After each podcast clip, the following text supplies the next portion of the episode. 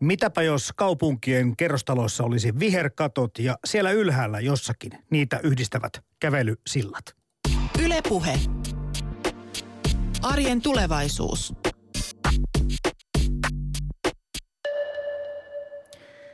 Maata ei nimittäin tehdä enää lisää. Asuntoja ja rakennuksia sen sijaan tehdään. Kaupungistuminen tulee jatkumaan. Yhä useampi ihminen asuu tulevaisuudessa kaupungissa. Miten käy siis luonnolle, puille ja kasveille tulevaisuuden kaupunkiympäristössä?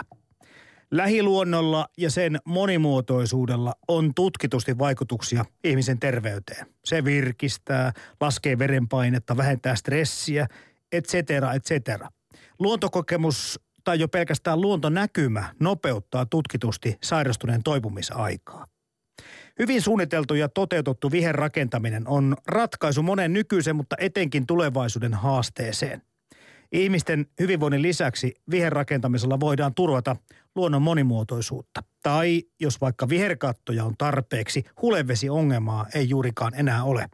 Vedenpuhdistumoissa säästyisi selvää rahaa. Äänessä tästä Arjen tulevaisuusjaksossa ovat dosentti Susanna Lehvävirta ja hortonomi Taina Suonio. He kertovat viides ulottuvuus viherkattohankkeesta ja puhelimitsen mukaan osallistuu Viherympäristöliiton pääsihteeri Seppo Närhi. Aloitetaan kierros Helsingin Viikistä ja ympäristötalosta. Ylepuhe. Maanantaisin kello kolme. Arjen tulevaisuus. Toimittajana Jarmo Laitaneva. Tämä Helsingin yliopiston viides ulottuvuus viherkattohanke. Dosentti Susanna Lehvävirta, en Suomessa muista vastaavan törmänneeni.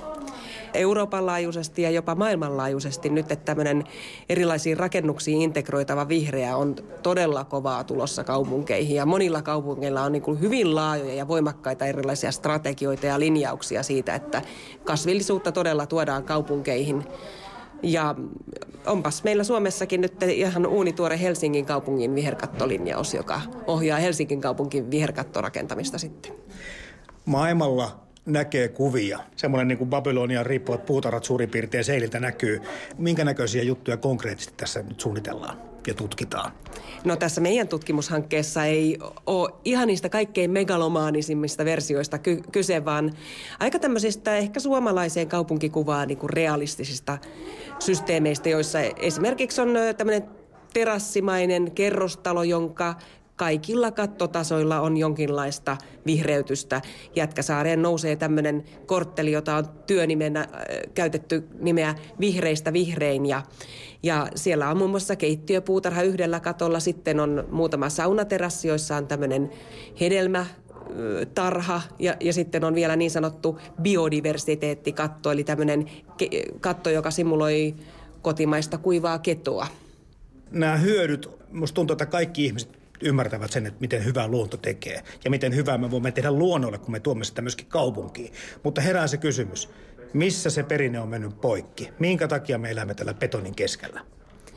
Jaa, se onkin visainen kysymys. Ehkä voi ajatella niin, että meillä on ollut Suomessa tähän asti niin paljon vehreää ja niin paljon luontoa.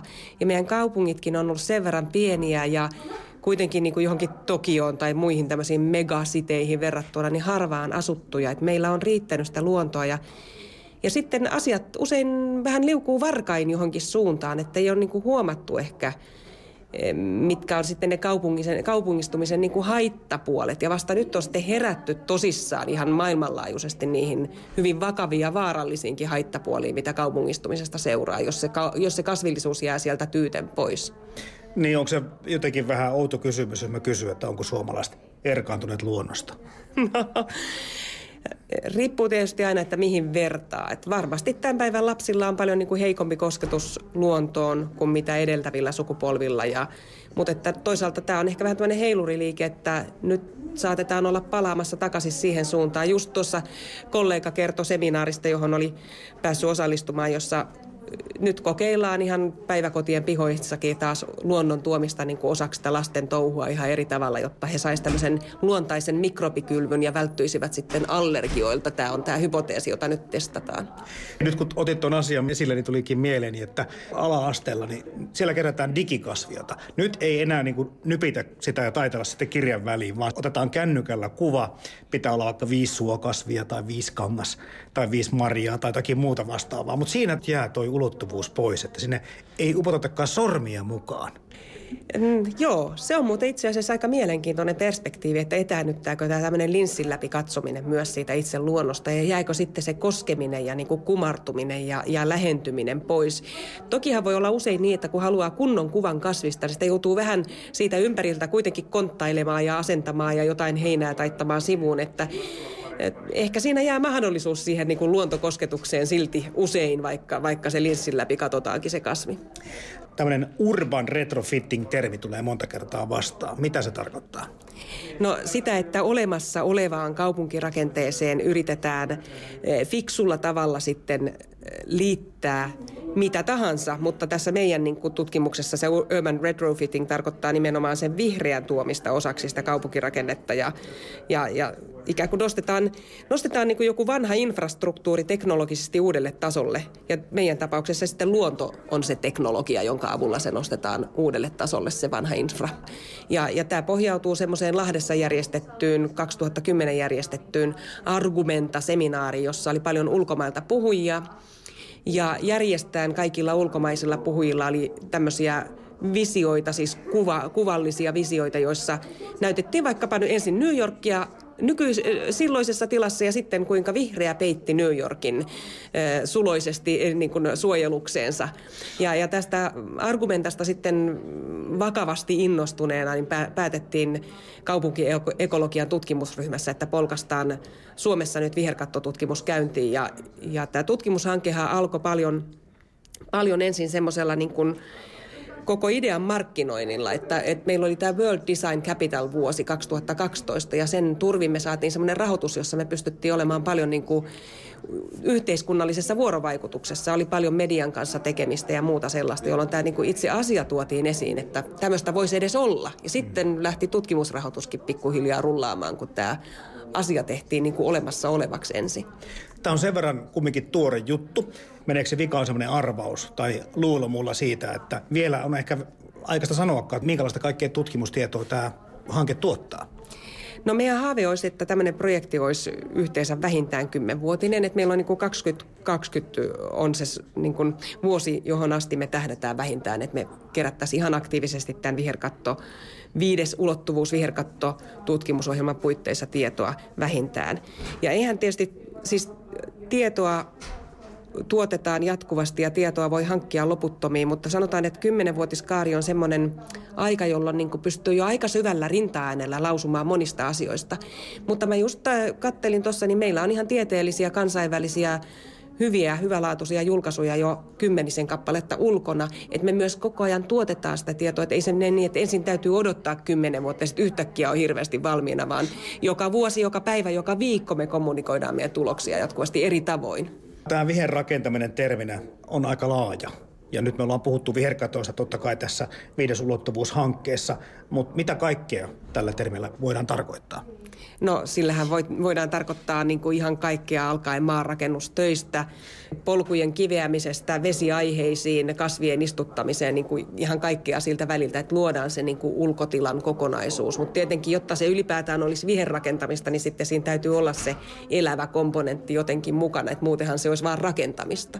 Viherrakentaminen voi olla vaikka joku pihakohde, mutta et viherrakentaminen voi olla sitten viherkatto tai viherseinä tai viherjulkisivu tai, tai sitten se voi olla joku laajempi suunnitelma, että suunnitellaan jo kokonainen viherinfrastruktuuri ja sen rakentaminen. Onko sillä mitään merkitystä, dosentti Susanna Lehvävirta, että onko se viheralue tai viherrakentamisen pinta-ala jotenkin suurempi, vai onko se ihan sama asia, että meillä on paljon pieniä juttuja ympäri kaupunkia, vai pitäisikö se olla jotenkin yhteenrakennettu enemmän? Onko sillä jotain lisäarvoa?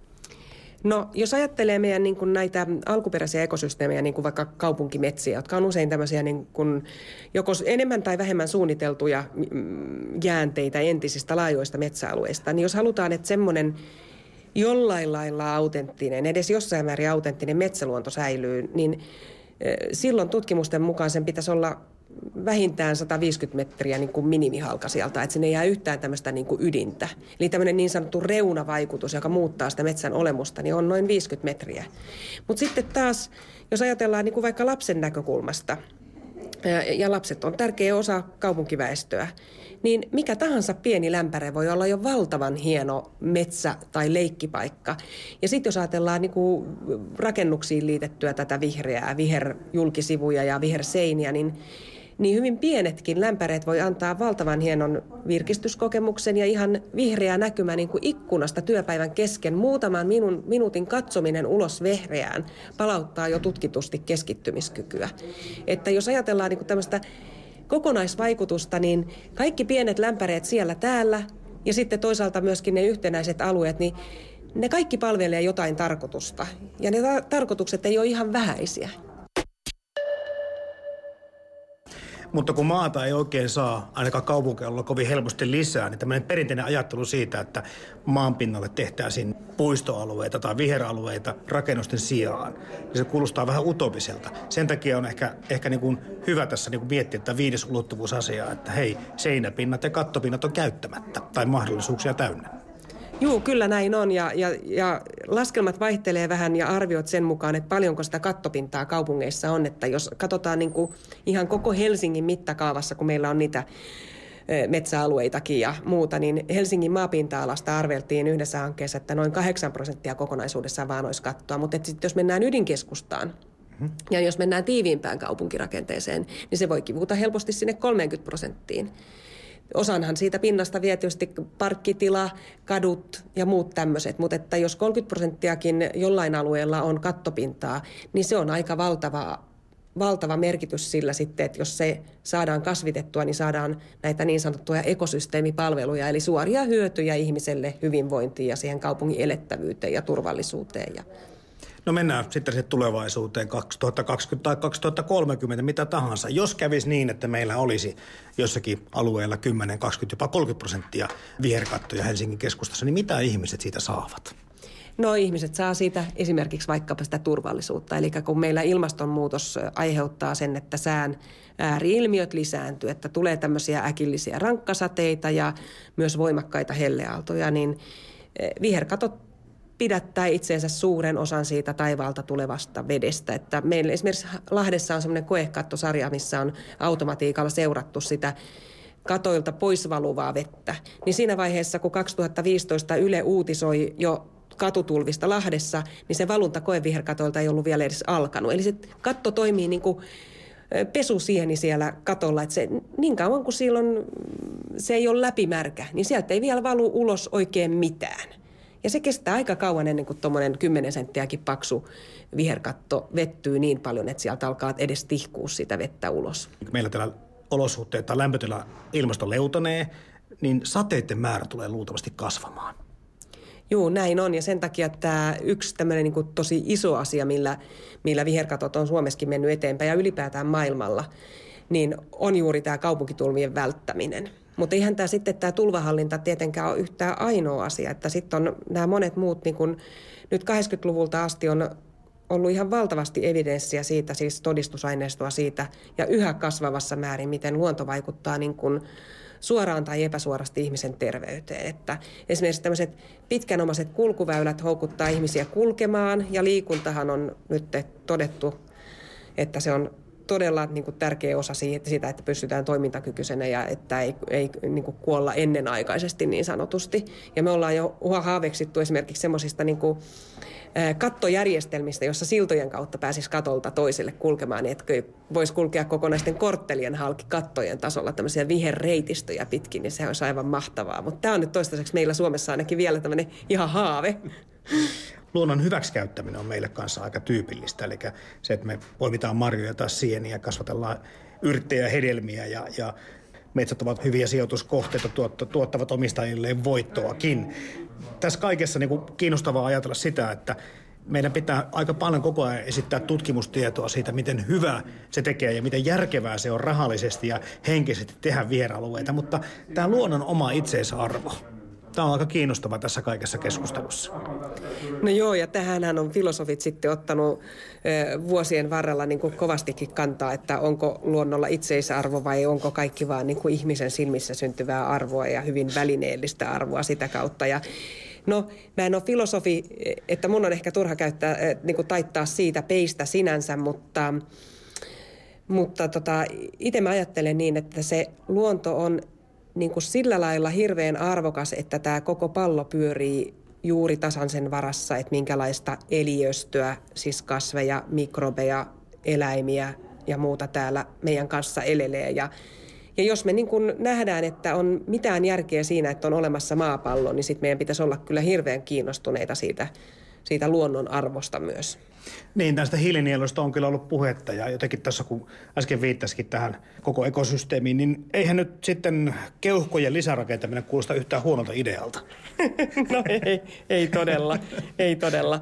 Et jos viittaan tämmöiseen tutkimukseen, mikä on tehty 2009 koskien Detroitia USAssa, niin, niin siellä päästiin tämmöiseen tulokseen, että melko ohutrakenteisenkin viherkaton asentaminen niin kuin Detroitin kaikkiin eh, liike- ja teollisuuskiinteistöihin niin vastaisi sitä, että poistettaisiin liikenteestä 10 000 kuorma-autoa vuodeksi. Jos me halutaan katsoa, miltä Helsinki voisi näyttää, niin minne me pitäisi katsamme suunnata? No toi on aika vaikea kysymys sen takia, että Saksa on ollut tämmöinen mallimaa, että siellä on tehty niin kuin tyyliin 40 vuotta viherkattotutkimustakin jo. Ja siellä on niin kuin ollut standardit ja monet muut maat on lähtenyt sitten seuraamaan niitä, kun on ollut valmiit tämmöiset standardit. Mutta toisaalta sitten Saksassa on menty myös vähän sillä lailla, että on tehty vähän tämmöistä niin sanottua metritavaraa, tai aika yksitöisesti tämmöisiä maksaruohokattoja hirveän paljon. Ja sitä voisi sanoa, että se on vähän semmoista niin kuin puolivihreitä bulkkia. Ja, ja pahimmillaan niitä on myyty sitten jopa niin ohutrakenteisina, että ei ne olekaan mikään merkittävä tulvahallinnassa, ei ne ole mitenkään merkittäviä myöskään niin kuin melun eristyksessä, melun hallinnassa, ja eikä niistä sitten koidu myöskään niin kuin suuren suuria biodiversiteettihyötyjäkään välttämättä. Että, mutta sitten nyt on paljon maita, joissa on lähdetty tosi kovaa niin kuin menemään vauhdilla eteenpäin. Että Singaporessa on todella kunnianhimoista meininkiä. Lontoossa on todella hieno tämmöinen policy support document, eli tämmöinen niin kuin politiikan, politiikkaa tukeva tämmöinen julkilausuma, perusteellinen raportti siitä, että mitä viherkatoilla pitäisi tavoitella. Ja, ja monet maailman maat on, Sveitsissä ollaan todella, todella pitkällä ja, ja hyvin monimuotoisia viherkattoja. Että Sveitsi on ehkä yksi hyvä mallimaa tällä hetkellä ja edes niin kuin auttavasti verrannollinen ilmastoltaankin kun päästiin tähän ilmastoon kerran, niin ilmasto lämpenee tai leutunee täällä Suomenkin kai leveysasteella nopeamminkin kuin jossakin muualla päin maailmaa, asteen kaksi nopeamminkin. Tähän tarkoittaa sitä, että meidän kasvukausikin tulee muuttumaan täällä Suomessa. Että sanotaanko niin, että jos meillä olisi mm, paljon maapalloja ja meillä olisi varaa tehdä tämmöisiä niin kuin laboratoriokokeita, niin tämähän olisi kauhean jännittävä koke, koe ja tutkijana tietysti sillä niin kuin jollain kammottavalla tavalla kiinnostuneena ja, ja uteliaana seuraa, että mitä tässä nyt sitten tapahtuu, mutta mutta kun meillä nyt on vaan tämä yksi labra, jossa meidän pitäisi pystyä asumaankin, niin kyllä se ilmastonmuutoksen niin kuin hillintä olisi se ihan ykkösjuttu, koska todellisuus on se, että on paljon paljon kasvilajeja ja eliöitä, jotka ei kykenekään omin avuin siirtyä sitä vauhtia, kun mitä ilmasto muuttuu. Ja sitten tulee vielä tämmöisiä niin kuin, yhteen sopimattomuusongelmia aikataulujen kanssa, että ravintokasvit ei olekaan samaan aikaan oikeassa kehitysvaiheessa, kun niitä tarvitsevat vaikka perhostoukat tai, tai, tai, tai hyönteiset, joita sitten taas linnut tarttis ruuakseen ja niin edelleen. Että, että pelätään, että tulee tämmöisiä niin kuin ekosysteemiromahduksia sen takia, kun nämä ajoitukset ei mene enää oikein. Että eliöt on sopeutunut tietynlaiseen niin kuin yhteisrytmitykseen, niillä on ollut tämmöinen yhteinen evoluutio ja, ja nyt tämä kaikki vaarantuu. Ylepuhe. Arjen tulevaisuus.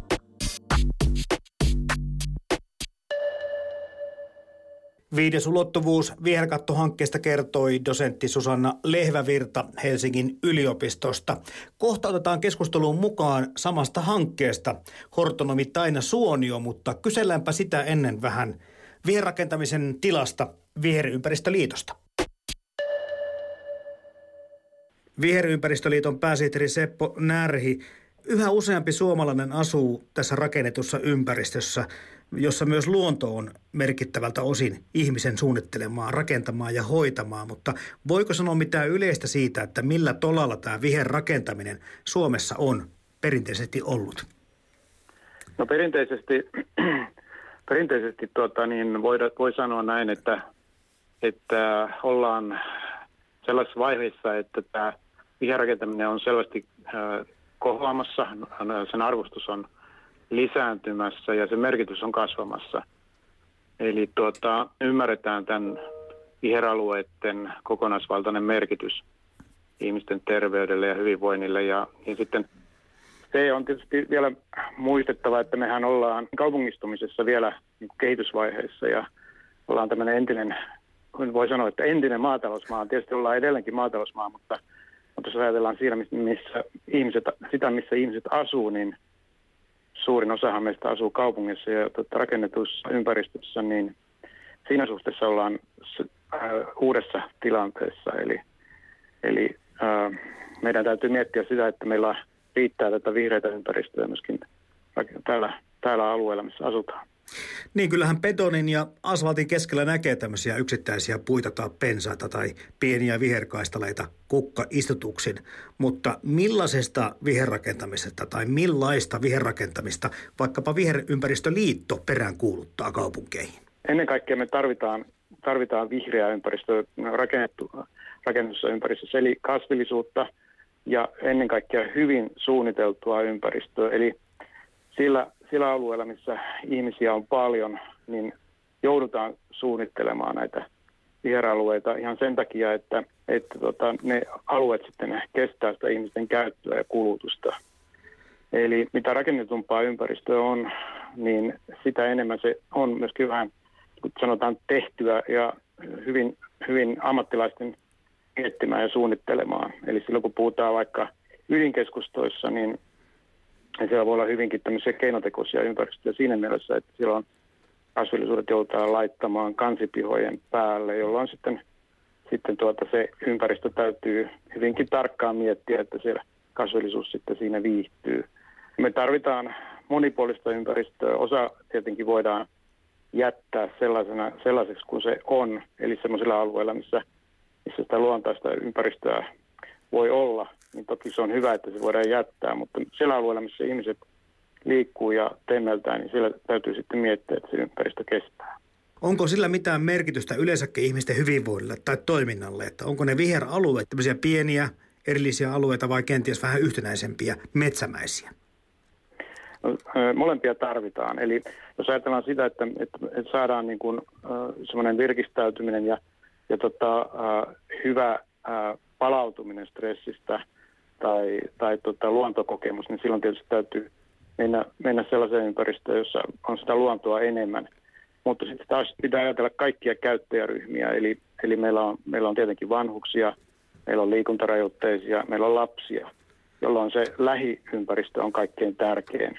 Eli että se äh, piha, esimerkiksi monelle se on piha, se kerrostalon piha tai omakotitalon piha, joka on se lähin alue. Ja silloin täytyy miettiä, että sekin toimii sitten tämmöisenä, tämmöisenä virkistäytymisalueena. Eli jo se, että pääsee istumaan tämmöiseen vihreään ympäristöön, katsomaan kasvillisuutta tai vihre, vihre, vihreää ympäristöä, tai että lapsilla on niitä leikkialueita siinä omassa pihassa, niin se on myöskin hyvin tärkeää. Eli on ihan tutkimuksella pystytään osoittamaan, että jopa se, että näkee ikkunasta ulos vihreä ympäristö on parempi kuin että katsoo betoniseinää. Ja toi sosiaalinen näkökulmakin on semmoinen aika mielenkiintoinen, että nämä puistoalueet ja viheralueet on vähän semmoisia, missä ihmiset myöskin helpommin toissa kohtaavat. Tämä on tärkeää ja nyt, nyt on yksi tämmöinen ajankohtainen ilmiö, joka on itse asiassa maailmanlaajuinen ja, ja on rantautunut Suomeenkin hyvin voimakkaasti, on tämä kaupunkiviljely, eli lähiruoka. Ja tota, siihen liittyen niin viime vuonna oli vihervuosi ja tota, kampanjoitiin näiden samojen asioiden puolesta ja, ja silloin, silloin tämä lähiruoka muun muassa niin herätti paljon, paljon tota lisää to, innostusta ja toimintaa. Ja, ja mikä mainionta, niin monessa kaupungissa tarjottiin puistoja julkisia alueita tällaiselle viljelytoiminnalle, eli kannustettiin ihmisiä niin, ottamaan viheralueita käyttöön ja, ja tota, sinne annettiin niin kuin, mahdollisuuksia laittaa viljelylaatikoita – ja sitä kauttahan tulee, tulee sitä sosiaalista toimintaa ja ihmiset, ihmiset tota, kokee yhteisöllisyyttä ja jos ajattelee esimerkiksi maahanmuuttajia ja tällaisia ihmisiä, jotka, joita toivotaan, että sopeutuu Suomeen, niin nähdään, tämä on semmoista toimintaa, joka nimenomaan tuo ihmiset yhteen ja juurruttaa paikkaan. Viherympäristöliiton pääsihteeri Seppo Närhi, näitä ihmisille tekeviä vaikutuksia on tutkittu paljon ja totta kai tässä on myöskin toinen puoli se, että tästä on hyötyä myöskin ihan rakennukselle, kun puhutaan siitä, kuinka tällä voidaan tämmöisellä puistoalueella tai vaikka viherkatolla tai muilla, niin imeyttää sadevesiä kaupungeissa. Kasvillisuus puhdistaa ilmaa, tasaa kenties myös lämpötilaeroja kesällä. Tässä on monia muitakin tämmöisiä hyötypuolia kuin pelkästään se, mitä ihminen suoraan saa. Tämä on ihan totta ja lainsäädäntö ohjaa tällä hetkellä hulevesien käyttöä niin, että, että ne pyrittäisiin imeyttämään jo syntypaikalla eli, eli tontilla. Ja monissa kunnissa on, on suunnitelmia edistää tätä asiaa muun muassa erilaisilla ää, tällaisilla tariffihelpotuksilla. Eli, eli sehän on selkeä säästö, jos ää, sadevedet imeytetään ää, tontilla, silloin ne eivät mene rasittamaan jätevesipuhdistamoja. Ja yksi keino sitten tietenkin vähentää sadevesikuormaa ja näiden pisteettäisten runsaiden sateiden aiheuttamia tulvia, tulvia ja tällaisia riskejä, niin on tietysti lisätä viherkattojen määrää. Ja ää, jos ei ni, suuremmassa määrin niitä halutaan edistää, niin kyllä se edellyttää sitten, että kaupunki tekee tukevia päätöksiä edistääkseen niihin viherkattojen tulemista, koska, koska tota, onhan se lisäkustannus, että laitetaan tämmöinen viherkatto ja jos kaupunki haluaa edistää sitä, niin silloin se voi esimerkiksi alentaa jätevesimaksukustannusta tai uudessa kohteessa antaa lisää rakennusoikeutta tai vastaavilla toimilla, niin, niin, niin kunnalla on mahdollisuus tietenkin lisätä. Mutta ää, vanhoihin rakennuksiin se ei kovin nopeasti tule, mutta uudissa rakennuskohteissa tietenkin niin viherkattojen määrä voi uusilla asuntoalueilla nopeasti lisääntyä. Ydinkeskustoissa niin, niin kaupunkipuilla on suuri merkitys, koska siellä ei voi kovin paljon sitä kasvillisuutta olla, mutta puut esimerkiksi katujen varsilla, niillä on iso merkitys juuri, juuri sen takia, että ne kuitenkin voi parhaimmillaan niin sitovat, sitovat ää, kaikenlaisia ilman epäpuhtauksia ja, ja sitten tosiaan tuovat sitä varjoa ja, ja onhan ne myöskin tuomassa monelle eliölajeille elinympäristöä, eli, eli me ei saatais, me ei saatais miettiä asioita pelkästään itsemme kannalta, vaan, vaan koko luonnon kannalta. Ja sitten yksi aspekti, joka tässä helposti, helposti jää huomiotta, mutta on hyvin tärkeä asia, että investointi ei todellakaan mene hukkaan. Että monta kertaa ajatellaan pelkästään sitä menona, mutta toisaalta tämä tuo takaisin sen. Esimerkiksi on pystytty osoittamaan se, että, että tota, tämä parantaa terveyttä ja hyvinvointia. Ja sitten se semmoinen näkökulma kuin liikunta. Eli, eli ää, liikunta lisää terveyttä ja meillä pitää olla silloin mahdollisuus siihen liikuntaan. Ja parhaita liikunta-alueitahan on nimenomaan viheralueet, lähivirkistysalueita. Ja sitten vielä yksi, yksi, mikä tietysti on tärkeä asia myöskin se, että hyvin suunniteltu, ympäristö, hoidettu ympäristö, niin nostaa myöskin asunnon kiinteistöarvoa, että tulee monia hyötyjä myöskin ihan rahallisesti. Näin kertoi Viherympäristöliiton pääsihteeri Seppo Närhi. Ja sitten perehdytään vähän tarkemmin vielä viherkattoihin. Oppana meillä toimii hortonomi Taina Suonio. Ylepuhe. Arjen tulevaisuus.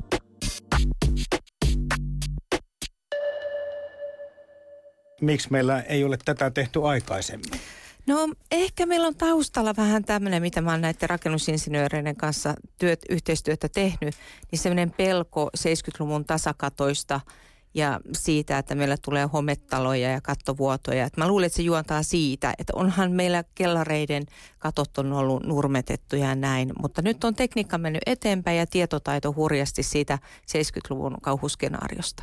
Niin ja toinen mielikuva, mikä tuntuu ihmiselle tulevan viherkatoista, on tämmöinen Taru Sormuston herrasta hobittikylä. Että se vei vähän niin kuin ajatuksia, just niin kuin sanottu maakelları, ihan semmoisen vanhaan. Mutta nyt me puhutaan, me puhutaan kaupunkien viherrakentamista, me puhutaan todellakin modernisaatiosta ja tulevaisuudesta. Juuri näin, aivan ihanaa, että sä otat tuon tulevaisuusnäkyvän tähän näin. Niiden ihmisistä 60 prosenttia tulee, jollei ylikin asumaan kaupungissa 2050 ja se asettaa hirveitä paineita myös ihmisten viihtyvyydelle ja terveydelle. Ja tämä on kokonaisuus tässäkin asiassa pitää huomioida. Ja nämä modernit ratkaisut on sellaisia, että meillä ei välttämättä tarvitse olla sitä metriä multaa enää siellä vaan on keksitty kierrätysmateriaaleista tämmöistä vettä pidettäviä rakenteita tai sitten järviruoko, joka saattaa toimia salaoja mattona, että ei tarvitse käyttää muovia ja olla näin kestävää kehitystä ja ekologisuutta yhdistäen. Että Tämä viherkatto nyt on semmoinen asia, mitä Helsinkiinkin on alkanut pikkuhiljaa ilmestyä ja sinullakin on siinä sitten sormet mullassa vahvasti. Taina Suoni on mukana, mutta voiko sanoa jotain tämmöistä yleistä, että minkälaisiin paikkoihin viherkatto soveltuu? Viherkatto soveltuu kaikkialle. Sanotaan, että ehkä jos katon kal- kaltevuus on yli 40 astetta, niin sitten se on, niin rupeaa olemaan teknisesti vähän haasteellista, mutta sekään ei ole mahdotonta. Se vaan pitää funtsata vähän tarkemmin, miten se toteutetaan. Mutta ideaali viherkatto, niin se on ehkä tuommoinen kaltevuus joku 80 astetta. Se sopii niin roskakatoksiin, pyöräkatoksiin, linja-auto pussipysäkeiden päälle. Se sopii tota, omakotitaloihin, kerrostaloihin, julkisiin rakennuksiin, sairaaloihin aivan äärettömän hyvin. Meillä on erilaisia viherkattoja eri tilanteisiin, joita voidaan käyttää. Voiko sitä lähestyä tätä kysymystä sitä kautta, että mihin se kannattaisi rakentaa? Liittyykö tämä nimenomaan tähän kaupungistumiseen kaikkein vahviten vai onko järkeä tämmöisiä rakentaa myöskin maaseudulle? On, on myöskin järkeä rakentaa maaseudulle. Me puhutaan usein Suomessa, että meillä on hyvin vihreä maa ja näinhän se myös on. Mutta jos me ajatellaan, että sulla on sellainen saaristomökki jossain tuolla vaikka esimerkiksi Tammisaaressa ja sä et halua, että sun mökkiskatto kiiltää se auringon paahteessa, niin sä laitat sinne jonkun niitykketokaton tai jonkun sammalkaton tai jonkun muun vastaavan, jolloin se häviää siihen ympäristöön paremmin. Tämä on yksi, yksi skenaario. Tai sit sä oot maalla ja sä haluat tukea luonnon monimuotoisuutta, kenties jotain uhanalaista perhoslajia tai kasvilajia tai jotain muuta tämmöistä, niin sä laitat myöskin sitten autokatoksen päälle tai navetan katon päälle tai minne vaan. No sitten kannattaako mun kysyäkään tätä Taina Suoni on sulta tätä kysymystä, mihin sitä ei kannata rakentaa? Ei, kannattaa ei, rakentaa ei kannata, ei. Hei, sä oot mukana tässä Helsingin yliopiston viides ulottuvuus viherkatot osaksi kaupunkia tutkimusryhmässä. Kerroksä, mitä kaikkea te tutkitte? Tämä on poikkitieteellinen tutkimusryhmä, jonka tota, johtajana on dosentti Susanna Lehmävirta. Ja tämä on todella harvinainen tutkimusryhmä siitä, että meillä yhtä lailla tutkitaan ihmisten viihtyvyyttä tämmöisessä viherkatoilla, tutkitaan vesiä, hulevesikysymystä, tutkitaan kasvillisuutta, sen monimuotoisuutta, mikä kasvi sopisi mihinkin ympäristöön, minkälaisella kasvualustalla. Tutkitaan selkärangattomia, me tutkitaan siis mitä me ei tutkittaisi, jopa oikeustieteellistä näkökulmaa tutkitaan. Lain, mä itse olen tota, lainsäädäntöä ja normistoa tutkin ja näin, että, tota, että siitä teen gradua, että, että siis todella harvinaisen, ja jopa Euroopassa niin ollaan sanottu, että kummarrettu meille siitä, että kuinka hienosti tässä tehdään ja katsotaan monesta näkökulmasta. No entä sitten, että käytännön paikkoja? Tutkimustyötä tehdään totta kai sitten ihan niin kuin konkreettisestikin, niin, niin missä päin Helsinkiä ja millaisia nämä hommat on? Joo, ei pelkästään Helsingissä ja tämäkin on yksi asia, mikä on paljon saanut kiitosta siitä, että, että tota, meillä on niin että on oikeita kohteita, että ne ei ole vain jotain tämmöisiä koelaavuja tai katoksia, vaan oikeita rakennuksia ja semmoisia, mitä ihmiset voivat myös nähdä. Meillä on siis Helsingissä on useita kohteita, muun muassa World Design Capital vuonna, niin tämmöisiä kuin säilö, urheilukenttien Johanneksen kirkon yhteydessä, siinä on se urheilukenttä, niin siellä katolla on, se on kaikkein kevyin viherkattoratkaisu ja koeasetelma, mitä meillä on. Ikanon katolla tuolla Vantaan porttipuistossa – Lahdessa. Lahdessa on tota, tämmöisen kerrostalon Eliel asunto-osakeyhtiö Elielin sisäpihalle tehty koeratkaisuja. Jo, tosin se näyttää ihan siltä, kun se olisi niin kuin osana sitä kattopuutarhaa muutenkin, että kenties asukas ei ymmärräkään, että tämä on tutkimuksellinen viherkatto. Ja meillä on sitten Oulussa. Oulussa on pohjoisin ja se on todella mielenkiintoinen katto siitä, että Lare viherkatto, niin se on jätteiden käsittelylaitoksen katolla – ja se oli aikanaan, kun se rakennettiin, niin se oli Suomen suurimpia viherkattoja. Ja tota, 3000 tota, äh, hetkonen 3500 neliöä. Ja siinä oli tota, todellakin haluttiin, että se häviää siihen ympäristöön, se viilentää myöskin sitten siellä sisällä olevien ihmisten työskentelyolosuhteita ja tuo luonnon monimuotoisuutta vähentää hulevesikysymystä tai ongelmaa ja, ja tota todella. Mutta nythän meillä on toinen erittäin mielenkiintoinen haaste, niin on täällä Jätkäsaareen tulossa valmistuvassa tuossa tämän kesän aikana. Tämä on pitkän pitkän tien nä, tota, takana, että noin yli kuusi vuotta on sitä suunniteltu.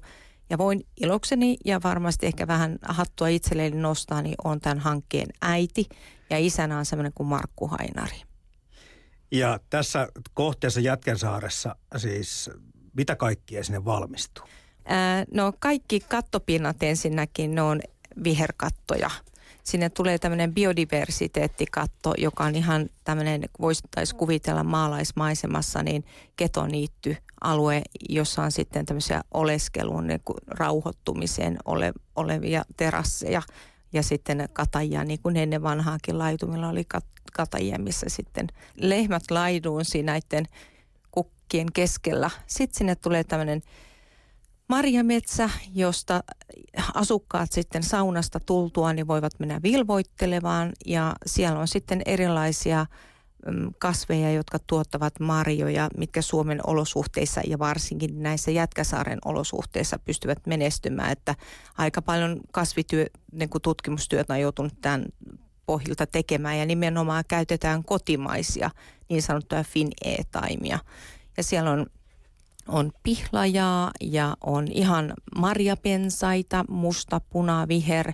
Marjapensaita on puolukkaa, on mustikkaa ja tota, laidasta laitaa, mutta sellaisia toivotaan, ne myöskin menestyy. Ja siinä tutkitaan esimerkiksi sellaista, että mitäs jos puun runko onkin vähän, vähän nuorempi taimi tai sitten vähän vanhempi taimi tai puu, niin kumpi menestyy tämmöisessä kato, lähtee kasvamaan paremmin. Että semmoista jopa tutkitaan. Hei, miksi sanot on Katajan siinä? Tuli niin kuin lämpimiä lapsuusmuistoja muullekin mieleen, mutta miksi just Kataja? No Kataja, tota, kattoympäristö on aika haasteellinen ympäristö kasville, koska siellä lämpötila, jos me ihan mennään katolle, niin siellä lämpötila nousee herkästi 70-80 asteeseen. Ja siellä tota, hyvin harvoin kattolosuhteissa on suojaa antavaa ympäristöä, isompia puita tai muita. Että kun Jätkäsaarikin on yli seitsemänkerroksinen kerrostalo, niin tota, ei oikein tahdo menestyä siinä auringossa ja tuulessa ja tuiskeessa. Mutta kataja, joka menestyy hyvin suome, suomalaisessa niin kuin rannikko-olosuhteissa esimerkiksi ja muissakin, on semmoinen, näin ehkä voisi sanoa sitkas kasvi, joka me toivotaan, että luo sitä semmoista tietynlaista ilmettä ja ryhtiä just tähän niittyketoympäristöön. Mutta kyllä me käytetään muitakin sitten pihlajia ja näitä, että... No viherkattoja tässä on, löysin tämmöisen tiedon, että pääkaupunkiseudulla on ehkä pari sataa tai muutama sata, mutta se on aika nopeasti nousussa koko ajan. Mutta sä puhuit myöskin tästä, tästä julkisivusta, joka on tulossa myöskin vihreäksi. Tai kerrot sitä jo etukäteen ja se kuulosti todella eksoottiselta. Joo, tämä Vihreistä vihreän hanke on todellakin siitä poikkeavaa ihan ei pelkästään täällä Suomessa, vaan myöskin Euroopassa, että me pyritään saamaan nämä julkisivut myöskin vihreäksi. Ei pelkästään katot, vaan myöskin julkisivut. Ja näissä asukkaiden, asukkailla on terassi ja puolet, noin puolet siitä terassista on sitten vihitty tälle vihreydelle. Ja asukas itse ei ole vastuussa näistä kasvillisuudesta, vaan rakennuttaja on – ja tota, siellä myöskin on erilaista niin kuin ikivihreitä katajia, jota on suomalainen taimisto kasvattanut tätä hanketta varten. Ja siellä myöskin käytetään köynnöskasveja. Ja niitä köynnöskasvit lähtevät näin vertikaalisesti – ruukusta toiseen niitä ohjataan, mutta myöskin täältä alhaalta ylöspäin. Eli pyritään siihen, että julkisivu olisi koko ajan vihreätä. Siinähän se nyt ei ihan hetkessä näytä niin runsalta ja rehevältä kuin Pariisissa ollaan nähty näitä Patrick Blancin viherseiniä, mutta jos me sitkeästi jaksetaan muutaman vuosi odottaa, niin se on aivan upea kokonaisuus. Ylepuhe. Arjen tulevaisuus.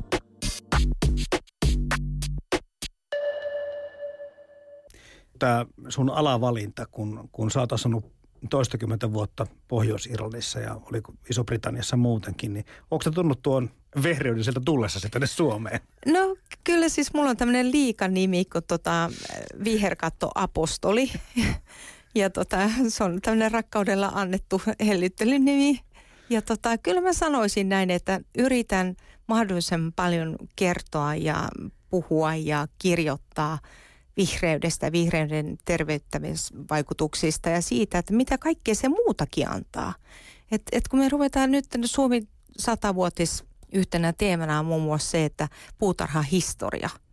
Ja kun me ruvetaan katsomaan siitä taaksepäin meidän kartanoita ja esimerkiksi Porvoossa Ruuneperin koti, kun katsotaan, että mitä kaikkea tietotaitoa on ollut jo silloin ja minkä takia, mitä hyötyä kasvillisuudesta on ekologisesti ja muutenkin, että biodiversiteetti, niin me saadaan lääkkeitä, me saadaan vaatteita, me saadaan rakennusaineita, yhteyttäminen ja nämä muut. Jos ei tätä luontaa olisi, tätä vihreyttä ja kasvillisuutta, niin ei olisi meitäkään. Einsteinkin sanoi sen jo. Että muutama vuosi me kitkuteltaisiin hengissä ja sitten me oltaisiin hengettömiä, jos ei tapahtuisi pölyttämistä esimerkiksi. Pitääkö tämä mielikuva paikkansa siitä, että se Irlanti ja Pohjois-Iso-Britannia on tämmöinen äärettömän vihreä maa? Kyllä se pitää ja mä voin kertoa, että minkä takia siellä koko ajan tihkuu tai sataa. Et jos, Jotain hyötyäkin siitä Joo, joo. että jos siellä on tämmöinen äh, julkinen vapaa-päivä, vähän niin kuin vappu esimerkiksi, se on tosi tärkeä päivä. Ihmiset satsaa siihen, ne miettii piknikkejä etukäteen ja Petty Rea- joka kerta. Petty joka kerta reality, että mä olin itse asiassa käymässä Belfastissa tässä pari viikkoa takaperin. Ja, ja aamulla kun mä heräsin, niin mä sanoin muistoillekin, että oh, ihana vihreä aurinko. Sitten sä saat, hei, muista, se on se vi- aurinkoinen vi- hetki, joka sulla on. Nyt nauti siitä, kohta sataa taas. Siellä tihuttaa paljon, mutta on myöskin lämpimämpi tuo kasvualue on vähän erilainen kuin tämä täällä, täällä meillä päin. Minkä verran tätä teknologiaa, viherrakentamista, niin on sitten siellä tehty aikaisemmin?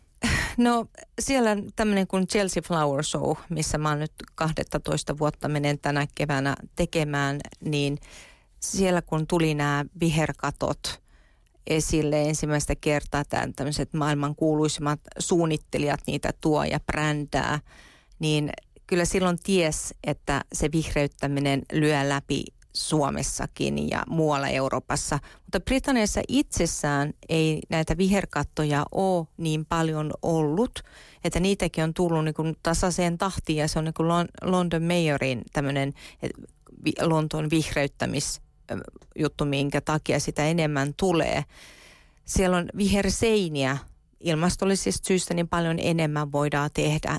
Mutta Saksa on ollut sitten edelläkävijä näissä viherkattoasioissa ja myöskin Sveitsi ja sitten Amerikassa ollaan oltu hyvinkin kiinnostuneita näistä viherkattojen eduista, niin taloudellisista kuin näistä muistakin eduista, minkä takia vesi on yksi tärkeä syy, minkä takia viherkattoja hyödynnetään. Koska puhdas vesi on semmoinen, ei sitä ole joka puolella. Voisi kuvitella, että, että Britannia, kun siellä on niin vihreitä ja vihreitä, että sielläkin on aina niin kuin paljon vettä saatavilla, mutta ei oikeasti ole. Että siellähän on, me jouduttiin Barbican Centeri kasvillisuutta vaihdettiin osittain ja tehtiin se uusiksi sitä varten, että, että siellä on välillä kuivia kausia, jolloin esimerkiksi ei saa kastella puutarhakasveja ollenkaan. Ja se pitää myöskin huomioida sitten kasvisuunnittelussa. Oot valmistunut hortonomiksi siellä mistä akatemiasta? Oliko se siellä Pohjois-Irlannin puolella vai? Mä valmistuin Belfastista ja silloin kun mä valmistuin, niin opetusministeriön mukaan mä olin ensimmäinen hortonomi, joka on tutkinnon kokonaisuudessaan ulkomailla suorittanut. Ja sehän tota, työn ohella tein, että olin silloin tässä Pohjois-Irlannin rauhanprosessissa mukana, missä Ahtisaari ja Holkerikki on ollut. Ja kyllä se täytyy sanoa, että että suomalaiselle oli aikamoinen kokemus sitten oppia, kun he, heille sellaiset kasvit, jotka me kumarretaan ja ollaan, että vau, wow, sa, että kun saataisiin toi kasvamaan, niin oli rikkaruohoja sitten. niin. No, jos sä vertaat sitä hortonomin työtä siellä ja täällä, onko siinä enemmän yhteistä kuin eroa? No mä sanoisin näin, että siellä on ehkä lähtökohtaisesti yksi syy, minkä takia mä niin intohimoisesti siellä sitten opin tätä ammattia voisi sanoa varmasti rakastamaan, niin on se, että se läpäisee koko kulttuurin.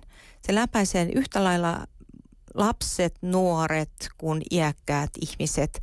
Ja myöskin tota, katsomatta sukupuoleen, niin miehet kuin naiset. Ja sä pystyt jokaisen kanssa keskustelemaan, että hei onpa upeat ruusut esimerkiksi jossain puutarhassa tai muuta. Että siellä ei ole sellaista kynnystä, kun Suomessa vähän katsotaan, että se on niin hommaa tai että hei, että se on joku viherpipertäjä tai jotain vastaavaa. Niin, sitä vähän pilkattaa. Se, niin kuin ikään kuin se on niin kuin tämmöinen pilkka. Kyllä, ja sitten näkyy se meidän palkkauksessakin, että suomalaisen puutarhurin palkka niin on, ei ole mitään, vaikka niillä on pitkä koulutus, niin ja tota, fyysisesti rankkaa, niin siltikään siitä ei, niin kuin, sitä ei, se näkyy suoraan palkkauksessa verrattuna mitä esimerkiksi sitten tuolla maailmalla. No jos meillä täällä pääkaupunkiseudulla nyt on suurin piirtein se muutama sata viherkattoa ja, ja tuolla muualla päin Suomeen joitakin tämmöisiä projekteja, niin, niin miten nopeasti tämä voi yleistyä? Tämä tulee todennäköisesti yleistymään hurjaa vauhtia ihan sitä varten, että Helsingissäkin on tämä viherkattolinjaus ja muut kaupungit seuraavat perästä hyvin tarkkaa sitä, että miten se onnistuu. Ja kun tiedetään, kun pystytään nyt jo näyttämään näitä hyviä tuloksia myös Suomesta ja, ja sitten muualta Euroopasta, niin kaavoittajat ja päättäjät, niin ja me asukkaat, me mm. kuntalaiset, mehän ollaan niitä, jotka sitten pystytään loppu, loppupelissä vaikuttamaan siihen, mitä me halutaan. Asuntomessut on hirveän tärkeä. Tuossa pari vuotta sitten oli Vantaalla Vantaan asuntomessut ja mä sinne suunnittelin pari pihaa, kuin Urban Villa, joka myöskin sitten oli MTV mukaan niin yksi parhaimmista kohteista. Ja sinne jonotettiin sisälle ja sitä varten yksi mediaa kauheasti kiinnostavana asia oli se, että siellä oli tämmöinen kattopuutarha, missä oli jakussi ja sitten siellä oli tämmöistä niittyketoa kasvillisuutta. Ja sitäkin itse asiassa on tutkittu, että miten ihmiset suhtautuu siihen. Artikkeleja ei vielä julkaistu, mutta tutkija kyllä julkaisee lähiaikana varmasti siitä sen artikkelin. Mitä kaikkea tämmöiset viherrakentamisen kattopuutarhat tai viherkatot tai viherseinät sitten ihmisille voi tuoda? Siis ekana tulee mieleen totta kai tämä mielen hyvinvointi. Kyllä. Siis tällaista tutkimusta on tehty siitä, että jos on kaksi potilasta, josta toinen on huoneessa leikkauksen jälkeen parantumassa, missä on näkymä vihreeseen ja toinen taas, missä on näkymä betoniseinään. Niin tästä samasta leikkauksesta niin tämä potilas, jolla on näkymä vihreeseen, paranee nopeammin. Ja kyllähän sen itsekin tietää, että kun sä lähdet ulos tuonne reippailemaan ja oot luonnon keskellä ilman sitä hälinää pälinää, niin kyllä sun stressi, stressi laukee sinne ja äm, noin 10 minuuttia metsässä riittää esimerkiksi laskemaan tätä stressihormonin määrää. Siis tämä terveys, viihtyvyys, mielenterveys, ne on tärkeä, hyvin tärkeä, ehkä se tärkein elementti, mutta kyllähän siis kasvillisuus ilmaakin puhdistaa. Kyllä, se puhdistaa ilmaa ja tota, se sitoo näitä pienhiukkasia, joita ilmassa on. Ja tota, tarviiko siellä vähän niin kuin laajempia alueita, että ne ei ole semmoisia pieniä länttejä sitten? Äh, no me voidaan ajatella, että ne on tämmöisiä pieniä, pienetkin taskut. Mä aina itse asiassa sanon näin, että on parempi, että sun on pien, edes se pieni vihreä pläntti, kun ei ollenkaan. Että vaihtoehtona, että siellä on pitumikatto tai peltikatto, niin aina se pieni pläntti on parempi kuin ei, ei ollenkaan. Ja jos niitä pieniä plänttejä on monta, niin sittenhän se on itse asiassa suuri kokonaisuus jo. Et se on ehkä se, että me ajatellaan näin, että no eihän se ole mitään merkitystä, jos mun pyöräkatos ei olekaan nyt niittyketo. Mutta jos kaikki pyöräkatokset Helsingissä olisikin niittykattoja – tai kaikki pussipysäkit Helsingissä olisikin näitä viherkattoja, niin sillä onkin suuri merkitys. Yhtäkkiä sillä on suuri merkitys. Et, et kyllä mä sanon, että et ei, ei pidä aliarvioida sitä ja ajatella, että no ei mun teoilla ole mitään väliä. Kyllä niillä on. Tämä hulevesi on monissa kaupungeissa ollut ongelma. Ja tämä on nyt yksi ratkaisu siihenkin suuntaan. No hulevesi näkökulma on se itse asiassa, mi, mihin hirveän usein niin perustellaan, että meille tulee viherkatto tai miksi pitää tulla viherkatto. Meillä Suomessa ei ole käytössä varsinaisesti vielä tämmöistä hulevesiveroa, niin kuin maailmalla on. Eli jos, jos sulla on viherkatto sun kiinteistössä, niin sä et joudu maksamaan siitä niin sanottua hulevesiveroa. Mutta jos sulla ei ole, niin sit sä joudut maksamaan sen hulevesen. Koska tämä niin sanotun huleveden käsittelyhän, sehän maksaa. Se pitää rakentaa se infra ja sitä vettä pitää puhdistaa ja tarkistaa kaikkea muuta. Että, ja se kun tiedetään, että noin 70-80 prosenttia vuotuisasta sadanasta pystytään viherkaton avulla vähentämään – Se haihduttaa, se viivyttää, se puhdistaa.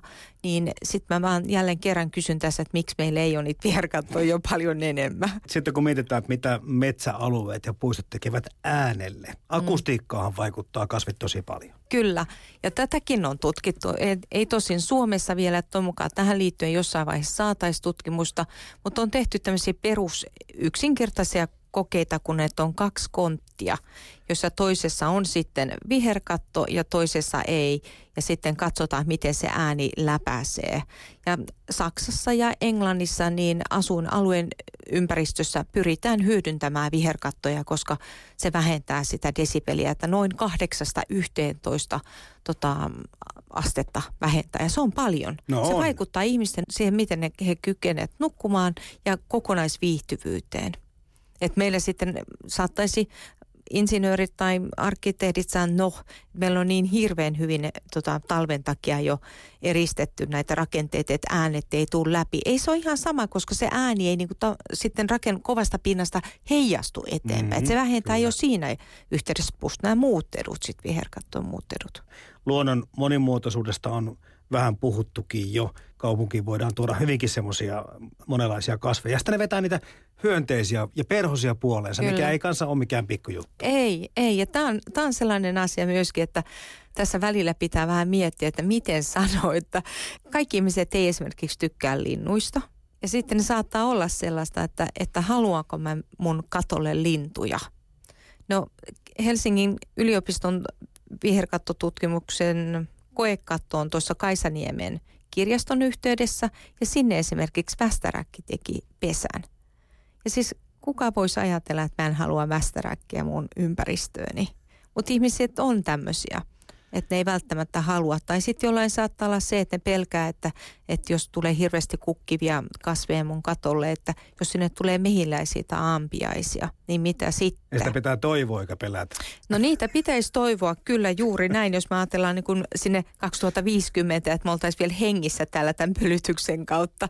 Mutta, mutta ihmisillä on tämmöisiä mielikuvia, että ne ei välttämättä halua sitä. Mm. Mutta esimerkiksi tämä Laren esimerkki osoitti sen, että kun sinne tuli viherkatto sinne jätteiden käsittelylaitoksen päälle, niin lokkeja ei tullut sinne katolle.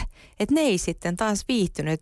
Mä, enkä mä en tiedä tieteellistä syytä, miksi näin tapahtuu, mutta näin on pystytty osoittamaan, että lokit ei viihdy siellä viherkatolla. Ja tietenkin kaatopaikkaympäristössä tämmöinen on aivan äärettömän hieno asia. Ja sitten oikeastaan tuohon mun listaan, kun mä jäin miettimään näitä hyviä asioita, niin estetiikka ja design. Ne ei, ole, ne ei ole mitään mitättömiä asioita nekään.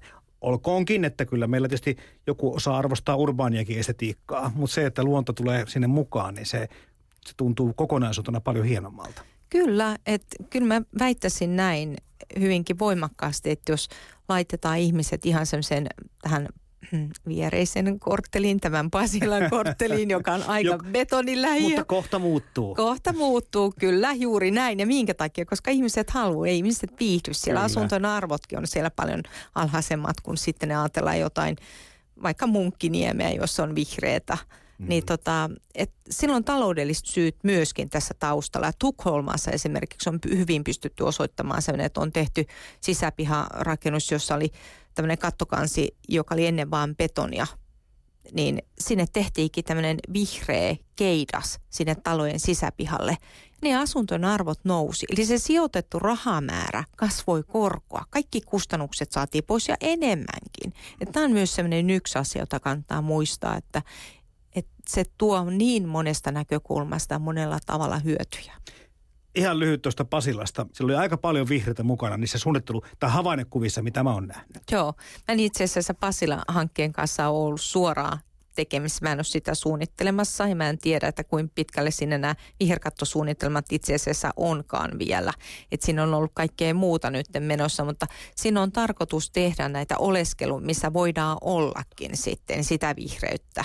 Et, että tota, et kokonaisvaltaisesti rikkoa tätä Pasilan negatiivista mainetta ja tuoda sitä positiivista vihreyden avulla. Nämä tapaukset, mi- mistä nyt ollaan puhuttu tuossa tulevaisuudessa, Pasila ja kohta Jätkänsaari ja muutamat muutkin mestat, niin, niin ne toimii varmasti esimerkkinä siitä, kun me puhutaan sitä rakentamista 2030-2050 ja asumisesta. Kyllä, juuri näin. Ja ei pelkästään esimerkkinä täällä Suomessa, vaan myös ihan Pohjoismaissa ja eurooppalaisille, että tiettävästi tämmöistä hanketta niin kuin Jätkäsaari ei ole Euroopassakaan.